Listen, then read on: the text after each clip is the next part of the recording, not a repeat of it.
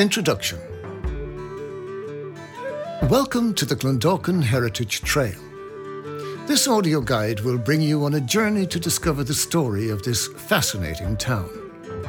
Along our journey, we will encounter echoes of the past that is so present here in Clondalkin, and we will hear the stories of the people who helped to shape the town.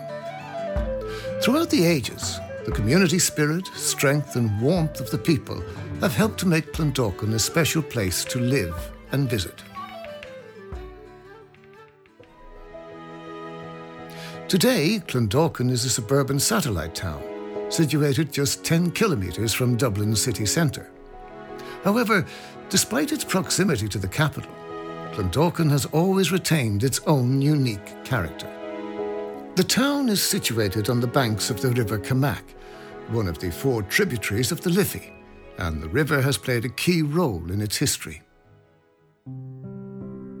Situated on a height between the mountains to the south and the wide estuary of the Liffey to the north, the landscape of this area was ideal for settlement. This advantageous location attracted Ireland's first farmers during the Neolithic period, approximately 5,000 years ago, and people have chosen to live here ever since.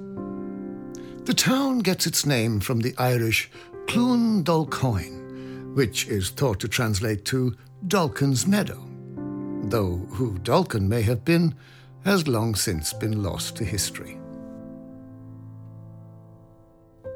Clondalkin rose to prominence with the foundation of a monastery in around 600 AD. The monastery is associated with St. Cronan, who is also known as St. Mochua.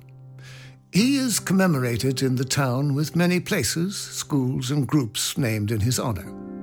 The monastic settlement was located in the heart of modern Clondalkin, and the ancient annals contain a number of references to this flourishing monastery up until the 11th century. A fragment of a 9th century manuscript called the Mass Book of Clondalkin is preserved in Karlsruhe Library in southwest Germany.